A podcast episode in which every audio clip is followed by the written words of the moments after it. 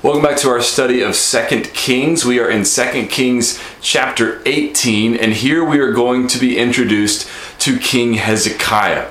Now, Hezekiah is one of the more famous kings of Judah, and more importantly, one of the more godly kings of Judah. And we're just going to sort of begin to dip into his story. His story takes up three chapters here in Second Kings. So compared to some of the other kings, he gets quite a lengthy treatment. And what we're going to do in this session is just look at the first 12 verses of 2 Kings 18 to see what it was that made Hezekiah a good and godly king. So let's begin verse 1 of 2 Kings chapter 18. It says, In the third year of Hoshea, son of Elah, king of Israel, Hezekiah, the son of Ahaz, king of Judah, began to reign. He was 25 years old when he began to reign, and he reigned 29 years in Jerusalem. His mother's name was Abi, the daughter of Zechariah. And he did what was right in the eyes of the Lord, according to all that David his father had done. So let's pause there. We're going to come back later to the fact that Hezekiah was king at the same time as Hoshea was king of Israel. And so Hezekiah lived through the exile of the nation of Israel. Hezekiah is king over Judah. Hoshea was king over Israel. Israel was taken into exile during Hezekiah's reign. We're also later, not in this session, but when we get to chapter 19, Lord willing, we'll also see that Hezekiah was a contemporary of Isaiah. That is, the prophet Isaiah was alive and prophesying during the reign of King Hezekiah. But uh, for now, what we want to notice is in verse 3 that we're told that Hezekiah did what was right in the eyes of the Lord. In other words, the way that Hezekiah conducted himself as king was pleasing to the Lord. Hezekiah did the things that God wanted the kings over his people to do. It goes on to say in verse 3 that he did according to all that David his father had done. Remember, David is sort of the gold standard of the kings of Israel uh, and Judah, right? David ruled over both. They were divided uh, after David's son Solomon's reign. But the first king was Saul. He was a failed king. God rejected him as king. David, of course, was a man after God's own heart. David was the one God made a covenant with, that from David's line would come the Messiah, which had been promised since the beginning of the book of Genesis, all the way back in chapter 3, that God would send a child into the world who would uh, defeat our enemy, right? And that promise continued to grow and uh, become more and more specific as it passed through Abraham and, and, so on. And through David, David was promised that a son from his own line would reign on his throne over the kingdom forever. And so uh, David received that promise, and David was a godly king. Now, David, of course, was not a perfect king. David sinned in some spectacular ways. The Bible does not flinch about those. It tells us quite plainly the times that um, David sinned against the Lord. Uh, they probably weren't the only ones, right? But these were the big ones. And uh, so to say that he was like David does not mean that he was perfect. What was it about David that made him such a good king? David loved the Lord. Uh, the Bible tells us David was a man after God's own heart. Uh, one of the things that's been pointed out about David that makes him different than some of the other kings is that uh, all the kings sinned, but David, when he sinned and was convicted, he repented. Uh, in his most infamous sin with Bathsheba, uh, when Nathan the prophet called David out on his sin and said, You are the man, David was cut to the heart he wrote uh, Psalm 51 about that experience where he cries out to God for forgiveness and cleansing for his sin. Uh, so David uh, was not a perfect man, but he was a man who loved God, and when he sinned and turned away from God, he would turn back to God and ask God for forgiveness and mercy and pardon. And David sought to worship and honor the Lord. He sought to do things according to God's word, according to God's will. So Hezekiah was that kind of king. He was the kind of king who aimed to do the things that God commanded his kings to do and his people in general to do. in his word. That's the kind of king that Hezekiah was. So here's what that meant practically. Verse 4 He removed the high places and broke the pillars and cut down the Asherah, and he broke in pieces the bronze serpent that Moses had made. For until those days, the people of Israel had made offerings to it. It was called Nehushtan. Okay, there's a lot going on in that verse. Hezekiah is practically carrying out the things that he knows God wants done because these are things God has spoken clearly about in his word. First of all, Hezekiah removes the high places. Remember, these are places where, at best, people are worshiping God when they should be worshiping God in the temple because that's where God told them to worship or at worst, they're worshiping false gods, idols on these high places. Either way, it's not good. God told his people all the way back in Deuteronomy that he wanted them to worship in the one place that he would set apart, and that place is Jerusalem. That's where the temple is that Solomon built. And so that's where they're supposed to be worshiping, not on these high places. So Hezekiah gets rid of them. Hezekiah also removes idolatry. This is the, one of the things that has been persistent in the nation of Israel and was the reason for their exile but has also plagued Judah. Judah has not been exempt from idolatry, and Hezekiah here meets it head on, where it says that he broke the pillars and cut down the Asherah. The Asherah uh, was part of idolatrous uh, worship. It says he broke in pieces the bronze serpent that Moses had made back in the book of Numbers when one of the judgments that God brought on his people was these fiery serpents that came and would bite the people and God told Moses to make a bronze serpent and put it on a pole and if people would look to it they would be healed of their bites from the serpent. Jesus talks about this in John chapter 3 that this is what had to happen to Jesus like the bronze serpent was lifted up and people could look to it and be healed in the same way Jesus had to be lifted up on the cross so that all who looked to him in faith would be saved. But what happened with that good thing that God commanded Moses to make, that bronze serpent, is the people turned it into an idol. They worshiped it, they made sacrifices to it, they treated it like a god. And so Hezekiah destroyed it. Right? This kind of thing can happen. Good things can be turned into idols when they are put in the place of God or treated as though they are God. Doesn't mean the thing itself is bad. God's the one who told Moses to make the serpent. But we often uh, corrupt things that are good things in themselves, but we corrupt them by making them into idols, by putting them in the place of God. We distort them at, at a minimum, right? Okay, so practically he deals with idolatry and unbiblical worship. Uh, what else is significant about Hezekiah? Well, verse 5 He trusted in the Lord, the God of Israel so that there was none like him among all the kings of Judah after him, nor among those who were before him. So, what's so great about Hezekiah? Well, he trusts God. As simple as that is, that is essential. And not all the kings of Judah and Israel exhibited that faith in God. Hezekiah believed God. Hezekiah believed God's word because Hezekiah believed God, he wanted to do what God said. He wanted his actions to reflect God's will, to be in accord with God's word.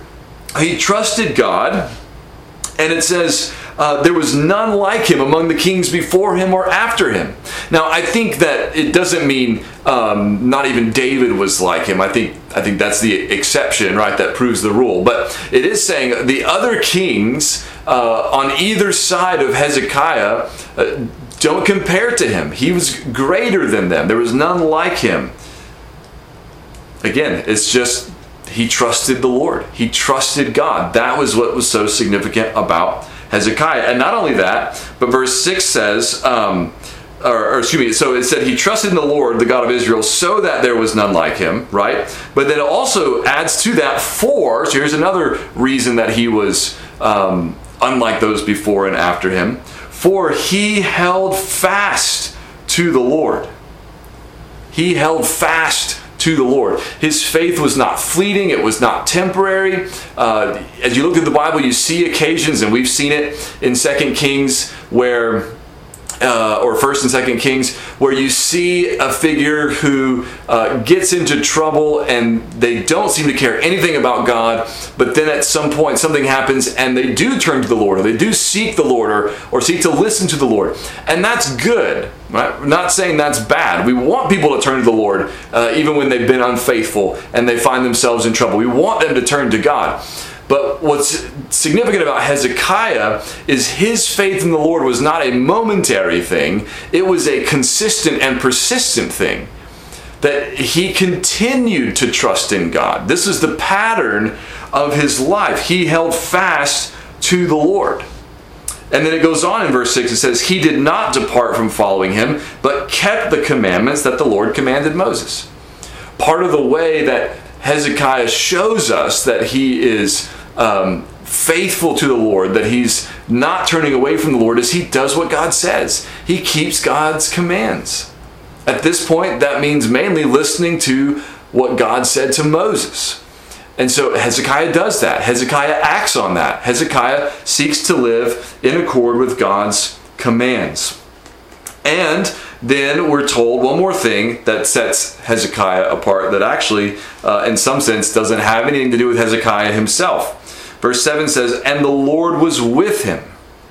Wherever he went out, he prospered. He rebelled against the king of Assyria and would not serve him.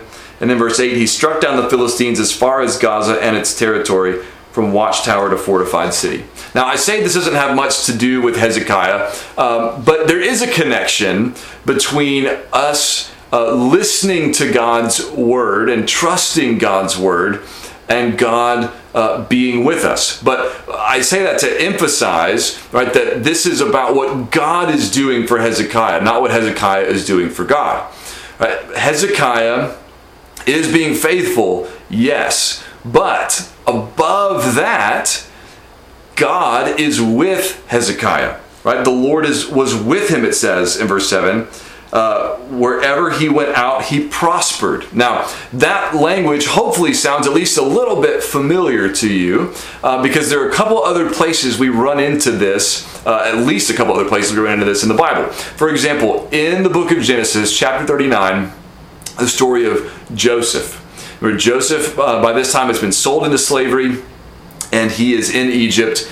And Genesis chapter 39 tells us that God was with Joseph. How did he go from being sold as a slave um, and even ended up in jail, falsely accused at one point, to later being second in command in Egypt? Was Joseph just an incredibly great, gifted, charismatic uh, person? What was going on? Well, the text tells us God was with him. And it was because God was with him that he prospered and that things under his um, uh, stewardship prospered. So he was put in charge of the jail. He was put in charge of his master's property. Eventually, he was put in charge of the grain distribution and collection in Egypt that prevented people from starving during the famine. But what prospered under Joseph prospered not because Joseph was great, but because God was with Joseph, and God is great. Another passage that hopefully comes to mind when we hear this about the Lord being with him and everything, um, wherever he goes, he, he prospered, he succeeded, is what God said to Joshua in Joshua chapter 1, verse 8. Remember God said to Joshua, This book of the law shall not depart from your mouth, but you shall meditate on it day and night, so that you may careful, be careful to do according to all that is written in it. Now that sounds like Hezekiah Uh, he's being careful to do what God has said through Moses in the book of the law. Hezekiah is being the kind of leader that God called Joshua to be. And then here's what God says to Joshua For then, right, if you meditate on the word and you're careful to do according to it, for then you will make your way prosperous and then you will have good success. Right, so Hezekiah is doing what God told Joshua to do so that he would prosper, right? He's listening to God, listening to God's word. And Hezekiah is doing that. And connected to that, God is blessing him, God is with him, God is causing his way to prosper. So again, Hezekiah does have some role in that, right? Because he is giving attention to God's word.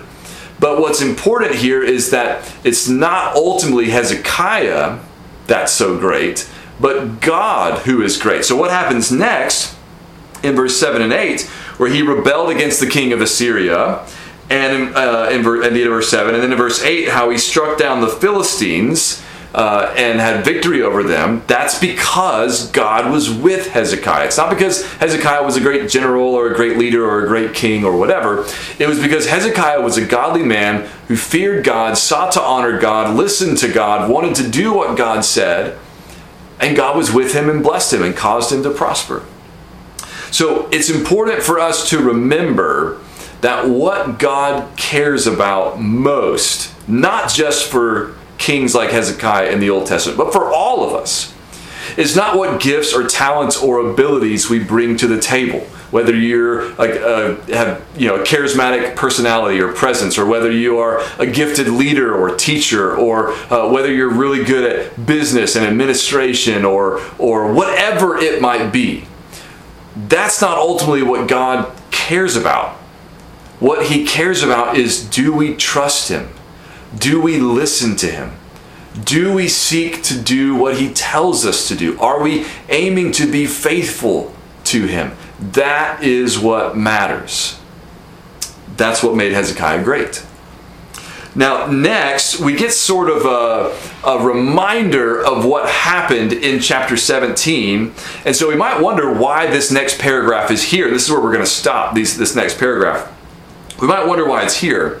But I think it's here to provide a more poignant contrast between what happened under Hezekiah in Judah and what happened under Hoshea in Israel so that we don't miss the lesson that we were supposed to get here. So, verse 9 says, In the fourth year of King Hezekiah, which was the seventh year of Hoshea, son of Elah, king of Israel, Shalmaneser, king of Assyria, came up against Samaria and besieged it and at the end of three years, he took it.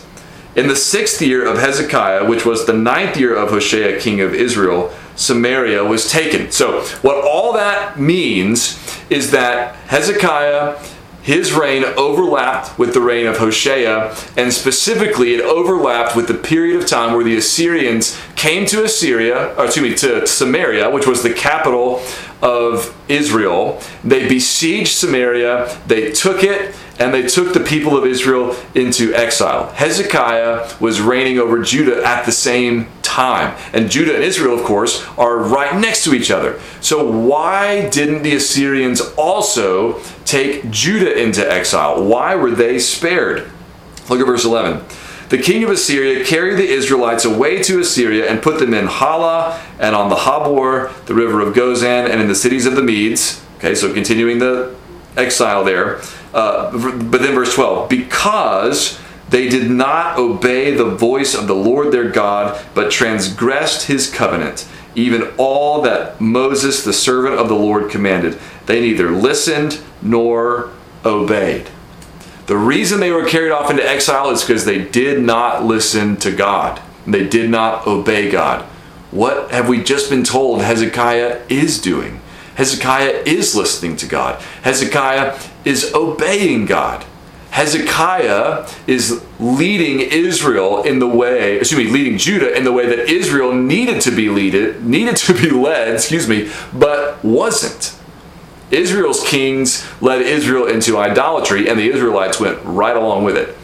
Hezekiah, as king of Judah, says, Get these high places out of here, get rid of these idols. We're going to do what God says. We're going to worship according to God's word. We're going to seek to obey what God says. And that is what made the difference between Israel going into exile this time and Judah being allowed to remain in the land. Now, eventually, Judah is going to be taken into exile as well because Judah is not innocent. Judah has also been guilty of idolatry, and uh, they, they will be taken into exile by the Babylonians. But the contrast here is really clear. Israel's taken into exile for their idolatry. Hezekiah is dealing with idolatry. Judah's not taken into exile. What that reminds us of is this, and this is true all over the Bible. There are two paths that we can take. We can trust God or not. We can obey God or not. Those are the only two choices. And the consequences of those choices are significant. In fact, in the end, eternally significant. We are called upon to trust the Lord. And specifically now in the New Testament, we are called upon to trust in Jesus, God's Son, whom He sent into the world to save us for our sin, like we talked about earlier. In, in, the Old Testament, there were ways they could look forward to the coming of Christ, to one who would come and take away their sin, like with the bronze serpent. But now Jesus has come. We're not looking forward to what God says He's going to do in the future in terms of sending a Savior. He already has sent a Savior, and we look to Him, to His death and resurrection, His perfect life of obedience, and we trust in Him and seek to listen to His words and walk in His ways. And those are the people that God promises to bless. Doesn't mean your life will be easy, doesn't mean you'll be rich or healthy or anything like that. It just means God will take care of you, God will provide for you. God loves you, right? God loves the world. That's why he gave his son. And if you respond to that love by trusting in Christ, then nothing will ever be able to separate you from that love. So Paul says in Romans 8. So trust the Lord and walk in his ways. Trust and obey, as the hymn says. That's what we're called to do. That's what Hezekiah was doing. That's what made him such a great king. If you want to be the kind of person that honors the Lord and whom the Lord himself would speak well of and say, That's my child, that, that one's one of mine, trust him. If you believe in Jesus, the Bible says you are a child of God. We're adopted into God's family confess him. Right? Jesus says those who deny him, he denies before his Father, but if we confess him, right, if we trust him, if we own him, he won't deny us. He will confess us before his Father in heaven. So let's listen to let's trust him, listen to his word and walk in his ways. May the Lord bless us and keep us. Amen.